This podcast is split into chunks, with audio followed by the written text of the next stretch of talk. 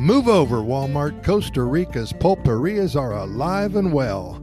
Also called abastecedores and mini supers, Costa Ricans all rely so much on their little mom and pop stores.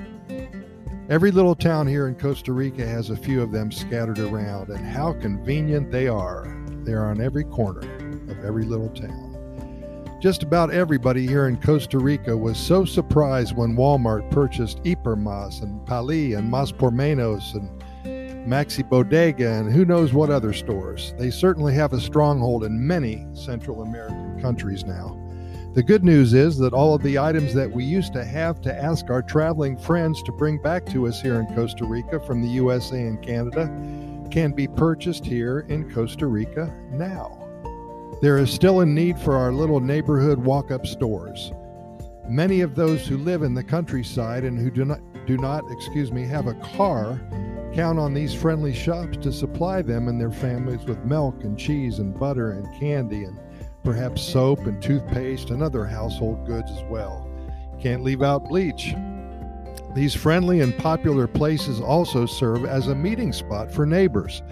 They stop in to buy something, hoping to see a neighbor or two to catch up on all of the local gossip. you wouldn't think that there would be too much gossip in a small town in the back areas of Costa Rica.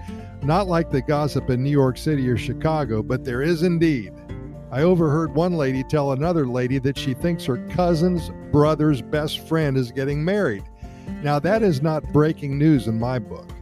But when I found out that this guy is over 90 years old, then that's something to gossip about. And to top that little juicy gossip nugget off, his wife to be is only 43. That probably won't make it to page six in the New York Post, but it is indeed newsworthy in that little town. I know a couple of families who live way out in the country close to San Isidro.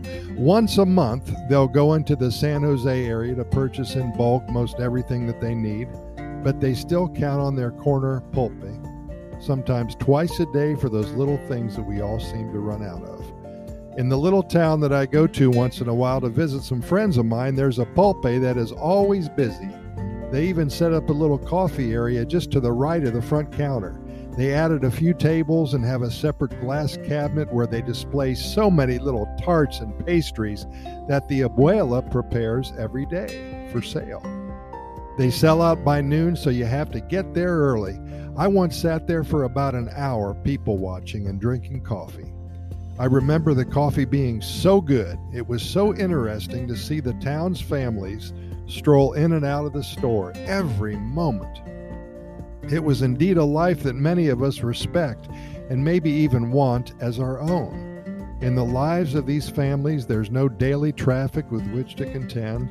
There seems to be no keeping up with the Joneses, and the hardest decision that some of these kind people seem to have is whether to buy the guava pastry or the strawberry one. No wonder many live to see their 90th birthday and beyond here in Costa Rica. I noticed that when a few of these townspeople left with their purchases, there was no money that exchanged hands. Instead, the man in back of the counter took out the little book and wrote down what they purchased and how much they owed. I assume some of them didn't have the money that day to pay for the items, so the owner allowed them to purchase al fiado, which means on credit. Try doing that at Walmart, Mas por Menos, or Pali. Uh uh there's something to say about this simple life here in Costa Rica. These neighborhood pulperias symbolize to me a life that is available here for those of us who would like to and need to slow down a little bit. When one's mind is filled with useless garbage, things that make us stressed and uneasy, then there's no room for what is important.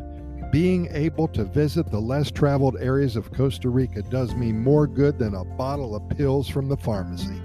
With that said, I've noticed recently that more and more of the individuals and families that we insist in acquiring their legal status here in Costa Rica are moving to the smaller towns and away from San Jose and San Isidro and some of the larger areas, larger towns.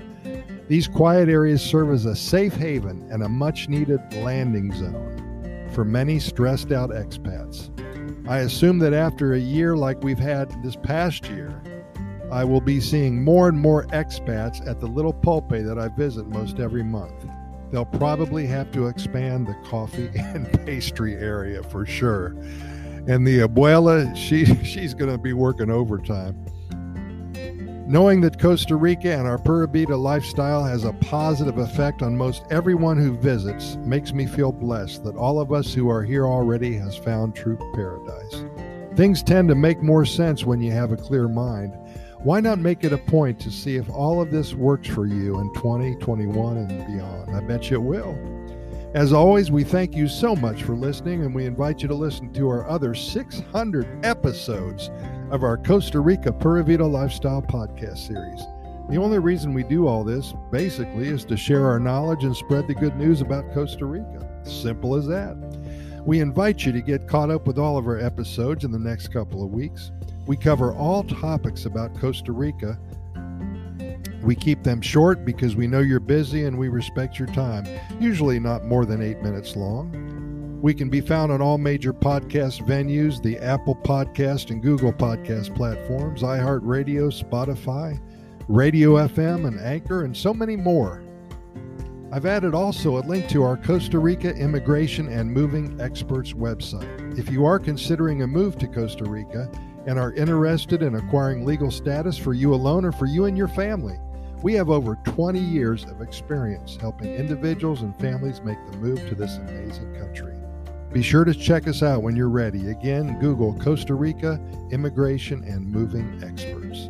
Thanks again. We'll see you here tomorrow. And keep in mind that we do present these podcast episodes to you seven days a week, and we never miss a day, only because there's so much good news coming out of Costa Rica and so many things to talk about that we simply want to share it with you immediately. Pura Vida, thanks for listening, and we will see you for sure tomorrow.